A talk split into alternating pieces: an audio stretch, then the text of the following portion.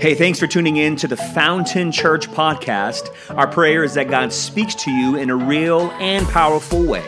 So go ahead, grab your Bible, grab a notepad and your coffee, and let's dive in. Do you love your pastors? Oh, do you love your pastors? I love your pastors. Oh, I love them. Uh, this is my 30th time preaching here, and that may not make sense to you, but it will in a second uh, during uh, the pandemic, during COVID. Uh, we're a mobile church. We met at Las Lomas High School on Sunday mornings before COVID came, and now we're meeting at a, a church in Walnut Creek on Saturday nights. And uh, we were homeless. And when you're homeless, you're always looking for a pad to crash at. You know what I'm saying? And uh, family lets you crash at their pad. And Matt told me, he called me, he goes, Hey man, if you guys need a place to record, you need a place to preach, you can use our place. We set up our screen right here. I sat on a stool right there months preached from this place, didn't charge us a dime. I owe you some money, man. You're never going to see it, but I owe you some money. I'm going to pay you in hugs. Uh, oh, I love Fountain. And I don't say this lightly. There's a handful of churches that I can count on one hand that uh, my heart is knitted to, that I pray for, that I believe great things for, and it's Fountain Church. Uh, your pastors, I got to give some honor real quick to Matt and Jackie. Uh, I was praying all week. Didn't know you guys were in the Beatitudes, so this is just kind of a coincidence, but uh, it's weird how the Lord does that. Uh, but uh, there's this Beatitude that says, Blessed are the pure, for they shall, shall see God. And uh, I just got to say, man, you guys got some pure pastors. Their motives are pure. Oh, there's something about what David says search my heart. If you know Matt, he's always searching his heart. God, am I doing what you want me to do? Even the way we process conversations, he's just always Lord, is this pleasing to my God? And I love the promise that it comes to your leaders. It says, Blessed are for they shall see God. Fountain Church, you're going to see God. You see God do some great things here. Uh, I just, again, expand your expectations, expand what you believe what God can do uh, in you and through you uh, at this great church. Oh, you're part of a great church. Do you love your church? Yeah. Come on, come on. Uh, I got 40 minutes and a 60 minute message. Do you believe in miracles? Some of you do. Okay, okay.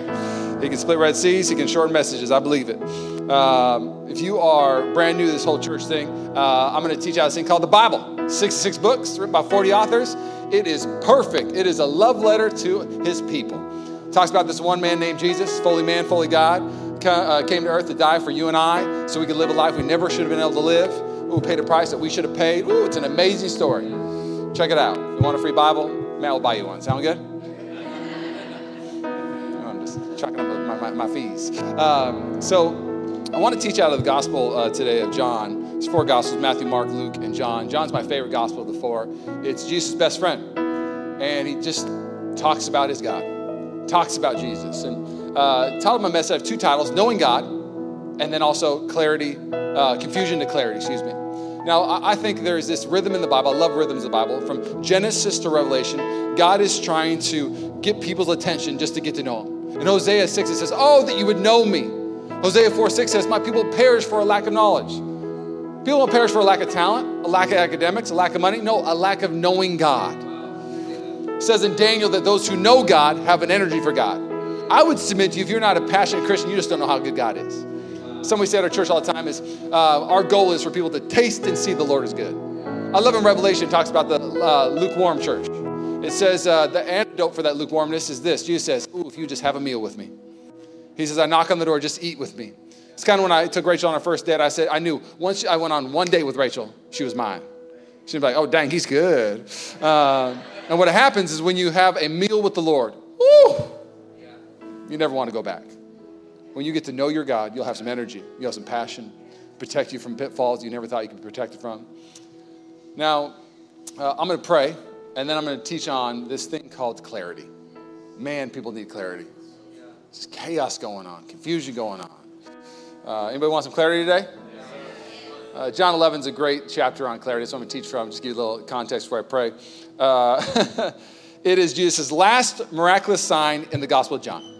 And Jesus had a lot of good miracles in John. Woo! He started to turn water into wine. He came to a party. He turned it all the way up. Come on now. We serve a God who likes the party. Heaven is not a church service like the old school ones. It is like this kind of one. It's turned all the way up. It's a party, it's a celebration, it's a great banquet. So Jesus shows that picture. So I, I, was in your uh, service today. I was like, dang, am I at church or am I at a party right now? Oh, we had a party. It's called Fountain Church. Come on now. Um, and so he does that. He, he, takes a blind man and has him see. He walks on water. He takes a few fish and loaves and, and, and multiplies them and creates a great fish fry for thousands. But his last miraculous sign, I believe it's a doozy. He's going out with a bang before the cross. This is his last miraculous sign before the cross and before death. And it's this He raises a dead man to life named Lazarus. Woo. Do you know that the religious people, when this happens, they made a committee on how to kill Jesus? I don't know about you, but if somebody gets raised from the dead, I'm not starting a committee, I'm going to bake a cake. Problem is with religious people is they don't like change and they don't like new things. Man, I, if you are going to follow God, get ready to change and get ready to say new things. New mercy, new grace, new promises, new breakthroughs. You want something new today, Fountain Church? Will you bow your heads to me? God, I thank you for what you're doing uh, at this amazing house.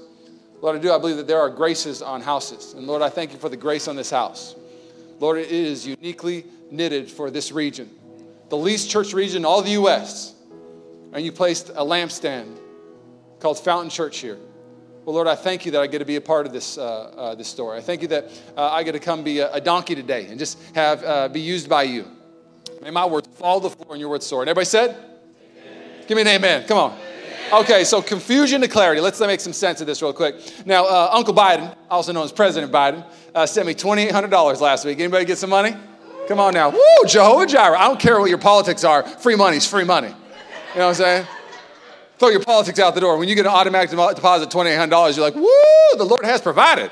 Um, now, uh, when I got 2,800, we were processing, what do we do with this 2,800? You know, so I go on Instagram, and, you know, these pastors like, here's what you do with your uh, uh, stimulus thing. First of all, you got to tithe. I'm like, okay, okay. Uh, second thing you got to do is you got to invest it in a Roth IRA. I'm out. Um, we're going to go buy some furniture, okay? We needed some furniture. Uh, we need some backyard furniture specifically. So we wanted to buy some um, uh, a fire pit and some Adirondack chairs. So we went into patio world. At a fire pit, there was like three grand. I was like, I'm out. Uh, President Biden needs to give me a bigger uh, stimulus for that uh, that fire pit. So we go to Costco. Costco. Costco got some good deals. Am I right? Shout out to Costco. Um, and so uh, we get a fire pit from Costco, and then we got to get some Adirondack chairs. So um, we call Ace Hardware. And if you want to know what an Adirondack chair is, real quick, that's what an Adirondack chair is. Weirdest name for a chair. This is called a stool. That is a chair, dining room chair. Somebody's like, I want this to be called Adirondack. Um, it's weird, but that's the name, okay? So um, I call Ace Hardware and I um, get the um, person just who answers phones there, and they're like, "Hello, Ace Hardware." I was like, "Yeah, could um, uh, could you check? Do you guys have any Adirondack chairs? Out of what?" Um, they're like for the patio, you sit on them, Adirondack chairs. Uh, oh, hold on a second. I'll try to transfer you to the patio world, uh, the patio spot. And so they transfer to patio garden. Uh, you know, a guy answers the phone. Yeah, uh, this is patio uh, um, garden center. Yeah, do you guys have any Adirondack chairs? Out of what? And then I start like, am I not saying it right? Adirondack chairs or Adirondack? It's something like that. And the guy goes, ergonomic chairs? And I was like, do you have a manager? Basically, I was like, put daddy on the phone.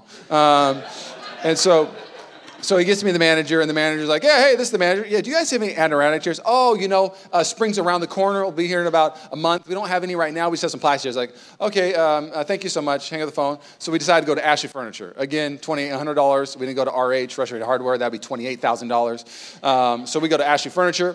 I walk in, and this is all I ask. I walk in, and I say, do you guys have any patio furniture? Patio? I looked at Rachel, like, what, am I, do I speak a different language now? I, I patio, I was like, yeah, patio. And like, am I saying patio? Like, like patio furniture.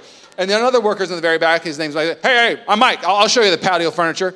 And I'm walking over there. I'm like, Rachel, what kind of person doesn't know they have patio furniture in a furniture store, you know? So he shows the furniture store at Ashley Furniture. And, and I remember walking out of there and I was, I was just angry, you know? And, and Rachel's way more gracious than I am, but I'm just, I'm frustrated. I was like, man, like, man, I want to give people my stimulus money today. And nobody wanted my stimulus money. So I went on Amazon. Amazon. They wanted my money. They took it fast. Adirondack, bam, got them shipped, okay?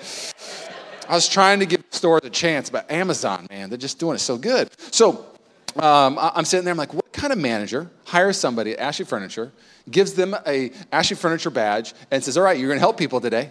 And then I walk in and I ask for patio furniture. They don't know where it is. I feel like if I'm the manager of Ashley Furniture and you're brand new to the team, I'm gonna go like this. Hey, come walk with me real quick.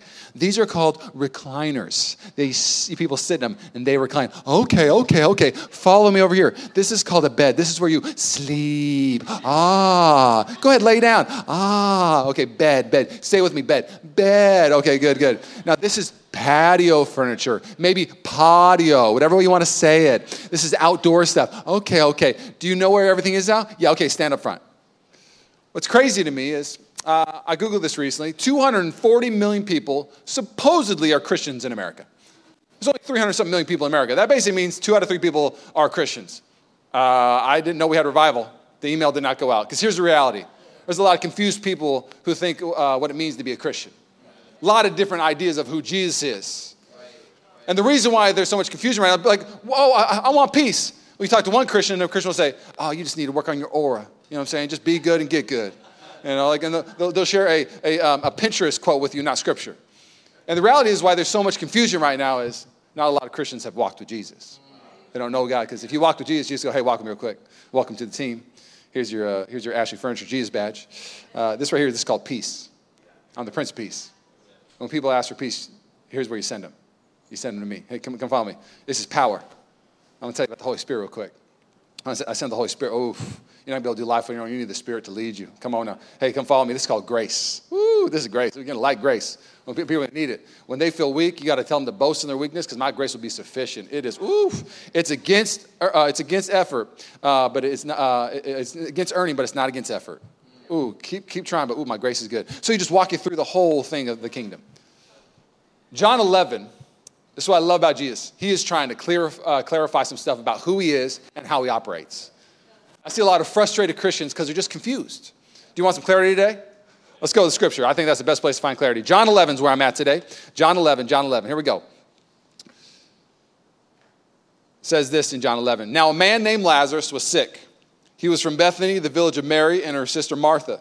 This Mary, whose brother Lazarus now lay sick, was the same one who poured perfume on the Lord and wiped his feet with her hair. So the sister sent word to Jesus Lord, the one you love is sick. Stop. I just got to bring some clarity to who this group is. Now you got to understand something. These aren't just some people, Mary, Martha, and Lazarus. These are Jesus' best friends. This is his inner circle. Uh, to put in the context, this is his lunch crew after church. It's be like after church on Sunday, Jesus, where are we going? Uh, let's go to Urban Plates today. And, you know, so Mary, Martha, and Lazarus, Jesus, they go in Urban Plates, you know. They'll bring a few of the disciples. These were his best friends. He's he going to go to somebody's house for dinner? He's going to Martha's because she makes the best food. Come on now. Uh, Thanksgiving, Mary, Martha, and Lazarus. Fourth of July, let's set it off. Mary, Martha, and Lazarus. Hey, we're going to Tahoe. Mary, Martha, and Lazarus. I mean, these are his best friends. You even see in the text and how it's described the one you love. Don't even put his name down, Martha says. Just write the one you love. If you told me just simply that your best friend is sick, I know exactly what you're talking about. I, I, and if you told me my best friend was sick, I'd drop everything I had because I love my best friend. Let me, let me clarify something real quick. Jesus loves his best friends. Let's keep going. When he heard this, Jesus said, This sickness will not end in death. No, it is uh, for God's glory that, that God's Son may be glorified through it. This is my first clarity thing I want to bring. And it's not, it's not a warm hug clarity, but it's just the reality of what it means to live on this side of, uh, of heaven, on this side of the grave. Uh, and it says, uh, I, I, wrote this down.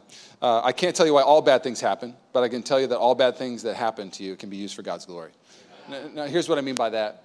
Uh, some Christians think that, Lord, if you love me, nothing bad will happen. Lord, if you love me, my circumstances will always be perfect. Well, let's just rewind.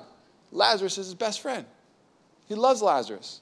They went to Tahoe together, Airbnb, all the above. They are best friends, and he allows Lazarus to get sick.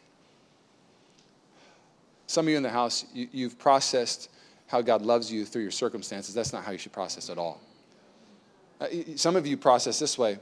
Uh, they didn't write this. Uh, Jesus, the one who serves in kids' ministry every Sunday, is sick.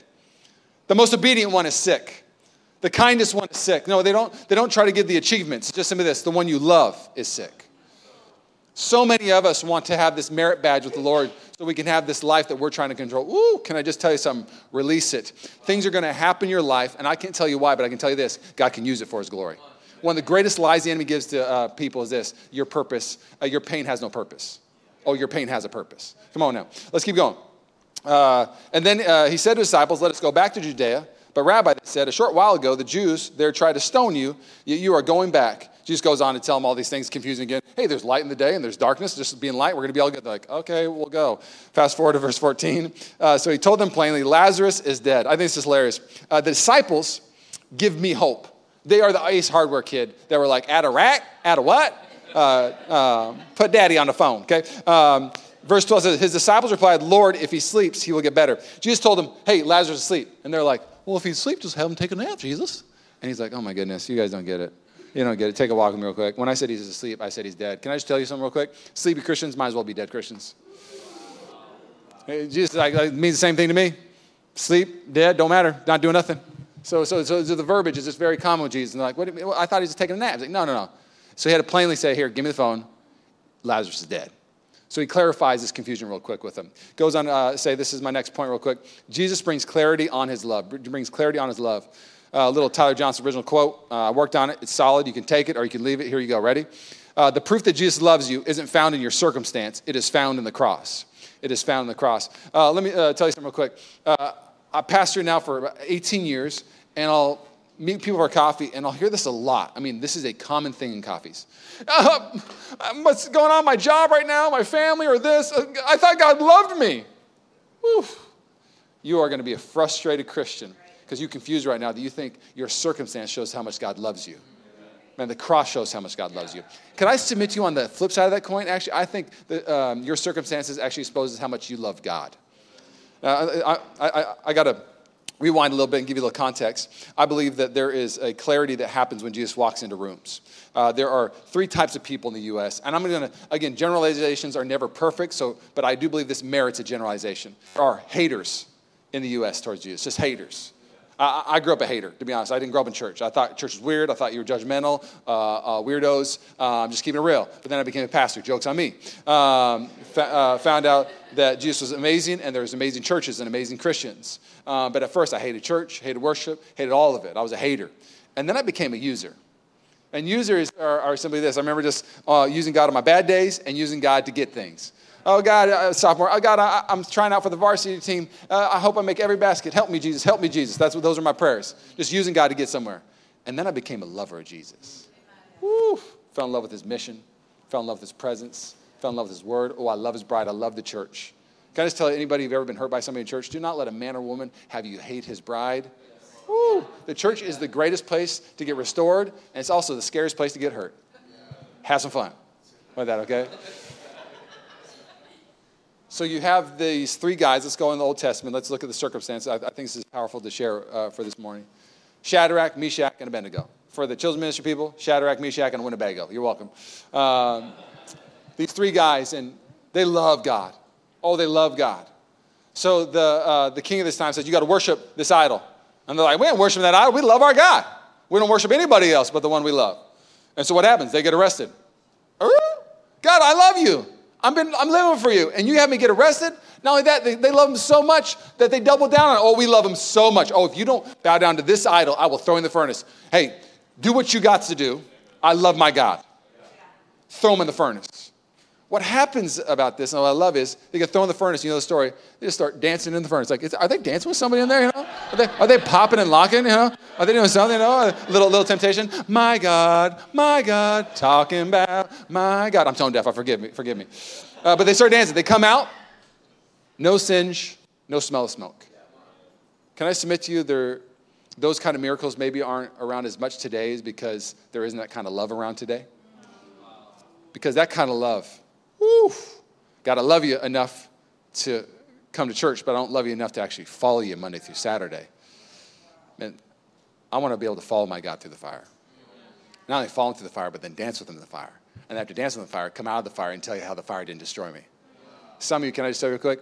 Uh, some of you have been through fires, and people would never know because you don't smell like it and you don't look like it. You want to know why? Because you know you're Jesus. Ooh, that's a testimony. When, I'll, I'll, talk to people at church and they've been through a terrible divorce, you know, terrible betrayal, and they have more joy than people that uh, have never been through anything like them. Oh, it's because they know their God. They know their God loves them through the cross. Can I get amen? amen? Let's keep going. Then Thomas, also known as Didymus. I just think that's cold blooded of John right there, right in there. You know, say, Thomas, he also was called Didymus, by the way. It's a terrible name. Any Didymuses in the house? Didn't think so. It's a terrible name. But he just throws it in there. You got to watch for those cold blood things. Thomas like, why you got to put my old name in there, man? Just call me Thomas. Thomas, also known as Didymus, uh, said the rest of the disciples, let us also go that we may die with him. On his arrival, Jesus found that Lazarus had already been in the tomb for four days. Stop. This is real quick context. So, Jewish tradition, Jewish legend, Jewish fact uh, that they believed was for three days, a person could be raised from the dead. The spirit hovered for three days. So, for three days, there was hope. For three days, there was faith. For three days, there was expectation. Day four, by hope, by faith. Hey, pack it up. It's over. Hey, we believe for Lazarus for three days. Day four, he's done. Hope's gone. Faith is gone. Can I tell you something real quick? In this room, everybody's got a Lazarus. Everybody's had something that has died. Oh, the, the, the, the, the pastor in me that has met with people. Ooh, one of the things that I want to do all the time is help them raise their Lazarus back to life. And, and, can I submit to you one reason why maybe you haven't seen God move yet is because He doesn't want to answer your superstitious Christianity? Because right here, Jesus says, I'm not going to come on day three because oh, they're believing in this super. Well, if I do one plus one equals two, then Jesus will raise uh, my, uh, uh my man. Ooh, but on day four, uh oh, it's over. I love, I love the way God works at this. Let's keep going. Now, Bethany was less than two miles away, and the Jews had come to Martha and Mary to comfort them in the loss of their brother. When Martha heard that Jesus was coming, she went out to meet him. Stop. You're going to see Martha say, If you would have been here, oh, if you would have been here, my brother would not have died. If you go back to the text, you'll see this, and it's a fascinating thing. Jesus gets word, hey, Lazarus is about to die. He's on his last breaths. Now, if you've ever lived any amount of life, one of the worst things to be is in a hospital room watching somebody take their last breaths. It's, it's a very sad moment. Seeing people unplugged is a sad moment. So, so I don't think I need to unpack like the gravity of what Mary and Martha are sending to Jesus. And the scripture says that Jesus stayed where he was at for two more days. So Martha comes up and says, You would have been here. You stayed there for two days. She, she's confused by Jesus' clock. She would have been, I, just, again, another confusion. God, why would you stay someplace two days? If you told me my best friend was sick, I'd be there in two seconds. I drop this mic right now. I got to go. Peace out. Pastor Matt, you better have something in your back pocket. I'm ready to go. I got to go. But Jesus stays there for two days. My wife, uh, been married for nine years. I Got to give a shout out Rachel Johnson right here. That's my baby girl, my boo boo. Uh, uh, her name is Boo. I am known as Booshki, okay? Uh, no Didymus in our family. Uh, but uh, best nine years of my life. We've had an amazing nine years. I love my wife. She's hilarious. She is like unbelievably witty. Uh, nobody makes fun of me like Rachel does. She, I mean, she gets at me in ways. I mean, she makes me feel so dumb sometimes in all the right ways. You know what I'm saying? Um, makes me cry sometimes with it, but she's hilarious. Like she's cold blooded. Um, uh, loves loves guy movies. You know, like I'll be like, "What do you want to watch?" She's like, "I want to watch like um, Pacific Rim." I was like, "What is that?" It's this movie where robots fight. I'm like, "You want to watch that kind of movie?" Gosh, I love you, girl. Um, so I love Rachel. Now my my love language is quality time. It's quality time. So I just love being with Rachel. Never get separate. So so what fills my tank is us just sitting here by each other and going like this. And just, we could be we could be at a coffee shop nine times. Like, oh my gosh, I'm just having the best time. And then like one of my favorite things, watching movies, Avengers, Endgame. We watched like 20 times. Just put on, let's watch Avengers. Like, okay, and I sit there, I'm like, oh, it's the best day. I love my wife. Oh, I love her. But this girl don't know how to get on time to nowhere. She is late to everything. She don't have the clock that I got. And so the first five years of our marriage, woo, a lot of fights on the clock, you know. And so this is what would happen. This was the rhythm of our first five years. Let's keep it real with you. So I was trained to be early. Five minutes early is on time. On time is uh, late. Five minutes late, don't even show up. Rachel's is like, you're welcome, I came. You know what I'm saying? She got trained. She's like, congratulations, I showed up, you know. Um, totally different training. And so First I used that back. I finally was like, you know, I'm just gonna go sit in the car, Rachel. I'm gonna go sit in the car. She's like, okay, you know, I sit in the car. And like, she don't respect me. She doesn't love me. She, you know, she she loved me. She'd be on time. You know, she don't respect the people who are going to meet right now. She don't love nobody. I, am just going off, you know. And then she get in the car and be like, are you ready to go? She's like, what's the big deal? I was like, we're 30 minutes late. She's like, it's a barbecue, Tyler. Nobody shows up on time to a barbecue. I was like, no, no, no, nobody. I do. Tyler shows up on time to a barbecue. You can count on me. I'll be there early, flipping the patties, okay? And so for five years, ooh, we fought all the time. Finally, finally, I just surrendered to the clock. Finally, I was like, you know, my girl's got a different clock. So, you know, I'd go sit in the car, just put on some worship music and just hang out with Jesus. You know, Lord, she's giving me a gift of hanging out with you, I guess. It's all good. It's all good. Not only that, I created different mechanisms. I lie to my wife now sometimes. When I tell her that uh, we have to leave at 145, uh, we really, we need to leave at 2. I give myself 15. So she'll come out 2. Like, I'm sorry I'm late. I'm like, no, we actually on time, girl. You got punked, okay? Uh, um, so, yeah, I, I, I love yeah. wisdom. Pass it on. Uh, and so, so, uh, so I just surrendered her clock though now. So nine years, easy. We don't fight about it no more. I've been a follower of Jesus now for about 22 years. 22 years. Pastor for 17. Can I just tell you something real quick?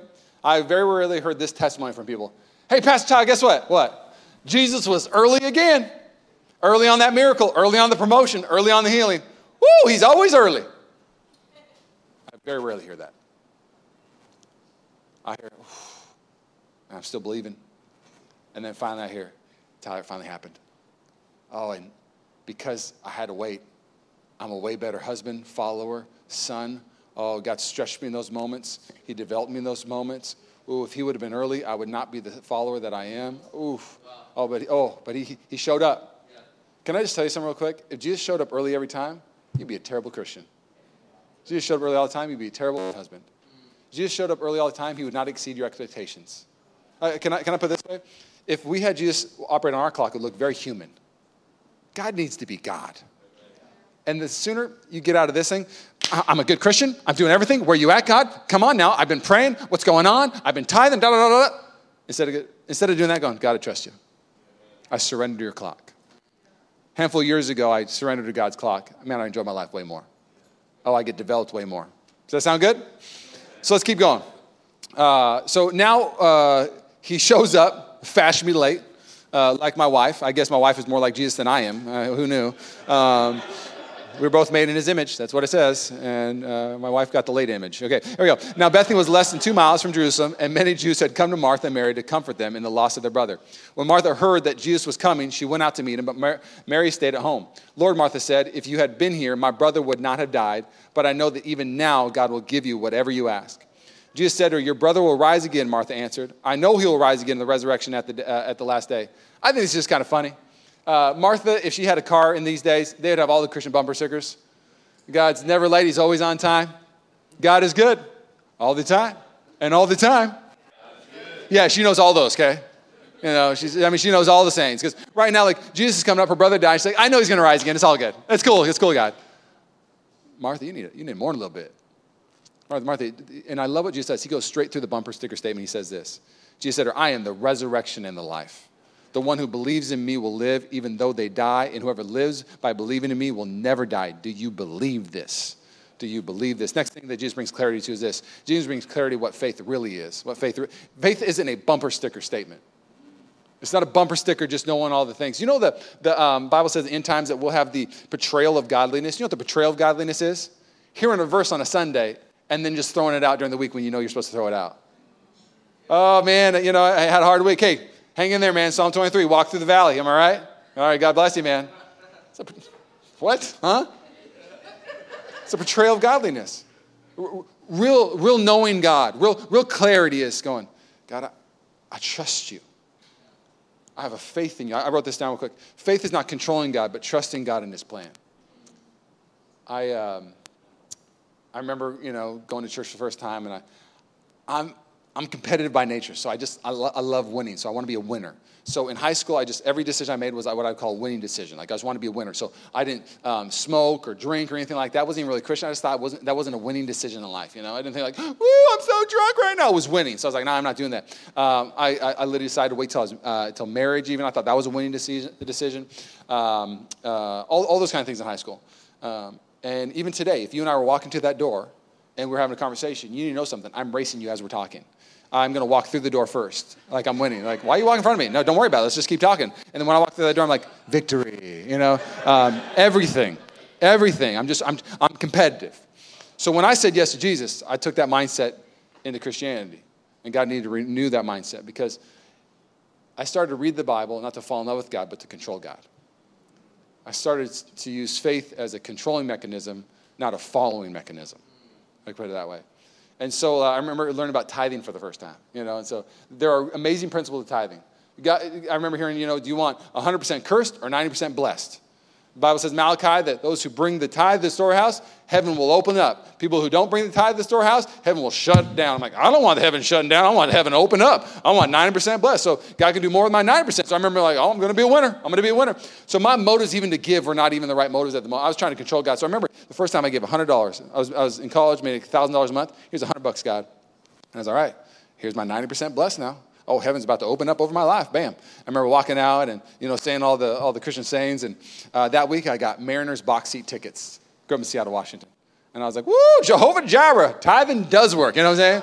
It was a hallelujah. If you're not tithing, you're messing up right now. Just going to get heads up. And then the following month, uh, I tithed again. And I was like, and it's like a million dollars to a college kid giving $100, you're making $1,000 a month. And uh, I showed up to my softball game that day, and the guy who's on the team goes, hey, I feel like I'm supposed to give you this. It's like a $300 softball bat. And oh, yeah, I, I want to give you 120 bucks. And I was like, woo, tithing is the best thing I've ever done in my life. And so for three months, I had stories like that. Month sixth, walk out to my car, got broken into. Well, I was mad at God. I was like, God, I, I tithed. The, the, the Bible says if I tithe, windows don't get broken. Heaven covers this car. Angels protect this car. I'm in a parking lot. Hey, lady, you tithe? No, your car should be broken into. This should be fine. Oh, I was so mad. I was so mad. And I went on this journey. I'll never forget it going, Lord, if I tithe, this is not supposed to happen. And then I remember starting to pray for healing in my life. Lord, if I believe you enough, you'll heal me. If I believe you enough, you'll do this. So I started using faith as a controlling mechanism and not a following mechanism. I'll never forget the first time I prayed with everything I had and didn't see a man walk out of a wheelchair, and I was so mad at the Lord. I grew up in a Pentecostal movement church, so, you know, I mean, we got people, you know, bring the wheelchair up here, you know. If you got doubt, get out, was that kind of vibe, you know what I'm saying? And I remember just leaving, and I just, I had to wrestle with it for a little bit. I had to bring clarity to it, because right now they're confused, like, Lord, like, we have faith, we love you, and this isn't working out the way I thought it would. Can I just tell you real quick? Faith isn't getting what you want at the, the moment that you're praying for it. Faith is trusting that you are going to get it one day because God is faithful to his promises. So if you're sick right now, you've been praying for healing, I just want to encourage you real quick have more faith and keep praying. I, I, I got health issues. I'm believing that God's going to heal me on this side of the grave or in heaven. I'm cool with it. I trust my God. I'm following to the end. Some of you, your faith is so circumstantial. Oh, you're going to be a confused, frustrated Christian. Don't let your faith be circumstantial. It may be in Jesus. Sound good? Let's keep going. It's going to get my favorite part of the message right here. You buckle up. This is where it gets real good. Uh, yes, Lord, she replied, I believe that you are the Messiah, the Son of God, who is to come to the world. After she said this, she went back and called her sister Mary aside. The teacher is here, she said, and asking you. When Mary heard this, she got up quickly and went to him. Now, Jesus had not yet entered the village, but was still at the place where Martha had met him. When the Jews had been with Mary in the house, Comforter noticed how quickly she got up and went out. They followed her, supposing she was going to the tomb to mourn there. When Mary reached that place where Jesus was and saw him, she fell at his feet and said, Lord, if you had been here, my brother would not have died. When Jesus saw her weeping, and the Jews who had come along with her also weeping, he was deeply moved in the spirit and troubled. We're going to talk about that deeply moved in a little bit. Where, uh, where have you laid him? He asked. Come and see, Lord, they replied. Jesus wept. Jesus wept. Stop. This uh, Greek word as wept is not like a oh, oh, tear. It is wailing. It's like one of those cries. You're like, oh. you ever cried and you want to go look at yourself in the mirror because you're crying so hard, like, oh my God, look at me. Anybody ever done that before? I have. That's that kind of cry, okay? Uh, like he is wailing, sobbing with them. Next point is simply this Jesus gives clarity on how to minister to a broken world. This is one of the most confusing but clarifying moments that in Jesus' ministry I've ever seen. You ready for this? Comes to Martha. Martha's brother just died. She says, If you would have been here, my brother would not have died. And he gives her truth. I'm the resurrection, I'm the life. I, I am resurrection. Like basically, I can, I'll take care of this. Mary comes out and she says, If you would have been here, my brother would not have died. Same exact statement. And he doesn't give her truth, he gives her tears. And he just weeps with her. Can I just submit to you real quick? A ministry with just tears is not a ministry of Jesus at all. And a ministry with just truth is not a ministry of Jesus at all. But a ministry with truth and tears is the ministry of Jesus. Let, let me, let me submit it to you this way. Uh, in church, there are feelers and fixers. And uh, uh, fixers are these kind of people. Uh, I, I, had the worst week. Uh, here's Psalm 23. Next question. Hey, uh, my, my husband, he, he left me. Forgive him. Next question. Just trying to boom, truth, fix, fix, fix. Like, I, am bleeding out here. I just gave you the, the answer. I'm, I'm a fixer. I want to give you the truth real quick. You good? No, no I'm not good. And then you got feelers. I, I, I call them the, the tear people, and they're the ones like this. Well, your, your husband left you? Let's just sit here. Let's, let's cry about it. And then they cry with the person for 30 years, but never ask him to get up from this moment. And what the problem with, with being one or the other is it's just lacking the fullness of Jesus. Some of you got people in your life that are just feelers, and they just let you stay in the same valley forever. Because there ain't no party like a pity party, because a pity party don't stop. You know? And so, and so you got this, these feelers around your life, but eventually, oh, you got to feel with people, but then you got to go, okay, it's time for us to get up. It's time for us to go on to the next chapter of our life. It's time for us to conquer what had happened. Oh, we cried about it, but now it's time for us to celebrate what God's going to do. And some of you truth people who just want to fix people, oh, you had a bad week. Oh, well, God's good. Uh, I can't. But hey, don't, don't, hey, don't you look sad right now? God's good, right? All the time. I thought it was all the time. Sometimes you just need to cry with people. And so Jesus is so good at knowing when to cry and when to speak truth. Now, I'll submit to you this. When you first read this, you got to go, whoo, I'm not Jesus. I'm not omniscient. I don't know who to cry with and who to give truth. Like, am I walking up to somebody? Okay, what am I supposed to do, God? no, okay, truth. No, knock it off. Which one am I supposed to do? You, you may be kind of confused. Well, I believe there's actually a biblical answer how we can be just like Jesus and minister to people with truth and tears. You want the answer? Here we go. First answer spiritual and practical. Uh, I believe they can't be separated. Spiritual and practical, they're, they're power twins. You just can't get rid of either one. So, spiritual answer is very simple God gives us the Holy Spirit, and we are led by the Spirit, says in Romans. Um, so, man, pray more on how you just handle people and love people and shepherd people. So, you got you to pray more. I, I, I don't think we pray enough with what we should say to people. God, give me something, what, you, what, what do we have? And sometimes just like, just, just cry with the person. You, you literally, you'll have discernment. Trust that discernment. Second part is just very practical. And I, I, I want to share a story with you quick, uh, very practical. But um, November 28th, I, I woke up in the middle of the night and I woke up like spitting acid and my esophagus was on fire. And um, ever since I was a teenager, my esophagus, um, I've had problems with it. it. It's like the size of a straw, so I have to get it uh, stretched out every five years. Um, so eating sometimes can be uh, difficult. So it's something I've had to deal with in my life. All good. Um, but this time, like it was on a whole nother level. It was burning, hurt to talk, hurt to breathe. And so I remember calling the doctor the next day. I was like, "Hey, um, uh, can I get in and get a procedure? My, uh, my esophagus is on fire. Um, I, I, I, um, I, had something weird happen last night. And later on the phone, I was like, okay, let me look at our calendar. Um, March 15th. We can get you March 15th. I was like, girl, it's December 1st. That's like four and a half months. I can't eat right now. I'm going to starve to death on your calendar. She's like, oh, yeah, good point. Okay, hold on a second. I'll tell him that, you you know, that you can't eat. So she calls me back the next day. Yeah, um, sorry, doctor said still March 15th. He's too busy. And I was like, so is this my procedure? No, it's just a Zoom call, and then we'll schedule your procedure. So it'll be like in April. Yeah, I'm good. Bye. Click. Call my doctor buddy. Finally, find a doctor that I can see me within a week. Um, and I go in, get the procedure, uh, and of course, you know, you say I got to take some biopsies, got to make sure, check on some things. One of the things they check for is cancer. I don't have it, I'm fine. Um, but you know, they wanted to get a biopsy, check for some things. So I have the procedure. I wake up from anesthesia, uh, and the first thing I ask, uh, and I, when I see the doctor, is I wake up, I'm like, is is is it cancer? No, no, no, you don't have cancer. I was like, oh, okay, okay, okay.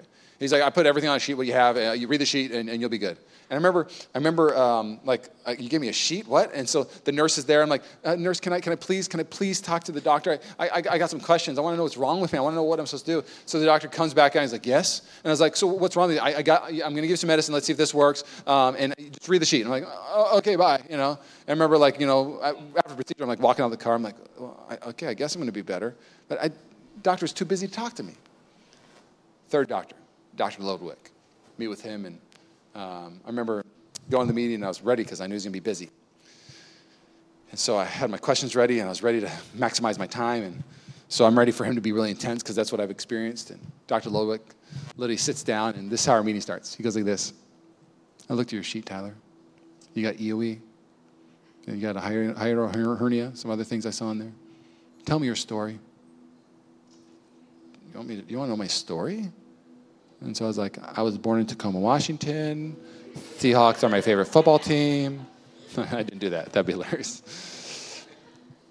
And I, so I told my story. I said, you know, I woke up one night and this is happening, and I felt, felt like I was on fire, and started just telling what I've been through. And this is him the whole time, just listening, so attentive. And then he says to me, he goes, Tyler, when people want to rest, they just sit down and breathe. And it hurts for you to breathe with this. If people want to rest, they have a meal. And it hurts for you to eat. This is probably more emotionally devastating than you know. And I was like, it was Dr. Loneway. I started crying, you know. He's like, you, you see me. You get me. It's like one of those moments, you know. And, um, and he said, Tyler, we're going to go on a journey. EOE is a hard thing to, you know, uh, cure, but we're going to try to learn how to manage this. He felt with me, got me on the journey to fix me. I remember getting off that meeting and I was like, man, if Jesus was a doctor, he'd be Dr. Ludwig. And I was like, Jesus, do you work in Walnut Creek at an allergy place? Was, was that you? Are you double timing right now? Christophany? Um, if I could just submit to you real quick to minister to a broken world, people need to have those kind of moments. If you're a school teacher, make kids say, if Jesus was a teacher, he'd be that teacher. If you're a business owner, I mean, people say, if Jesus was a business owner, he'd be that kind of business owner. If you're a coworker with somebody, if Jesus was a coworker, he'd be that kind of coworker. Oh, if Jesus was a friend, he'd be that kind of friend. I think one reason why we have a hard time ministering to a broken world is we just don't stop to say, Tell me your story. It's the long play to reach a region, it's the long play. I, I want to finish with this. The, the clock tells me I'm uh, 40 seconds to go. Uh, watch me work. Here we go. Um, this last moment to me shows me just the greatness of God, just the goodness of God, what, what He came to do. And it's simply this for you to understand uh, what Jesus loves, I think sometimes you need to understand what He hates. And there's this interesting verse here in John uh, 11 38. It says this Jesus once more deeply moved. You'll see this twice, and you'll see this Greek word one more time in the Gospels. Once more deeply moved, come to the tomb. It was a cave with a stone laid across the entrance. Take away the stone, he said. Now, in this text, you'll see a handful of things. People, when they see Jesus wailing and deeply moved, you hear people say, Whoo, that guy really loved Lazarus. You'll literally see that in text. Wow, he really loved that guy.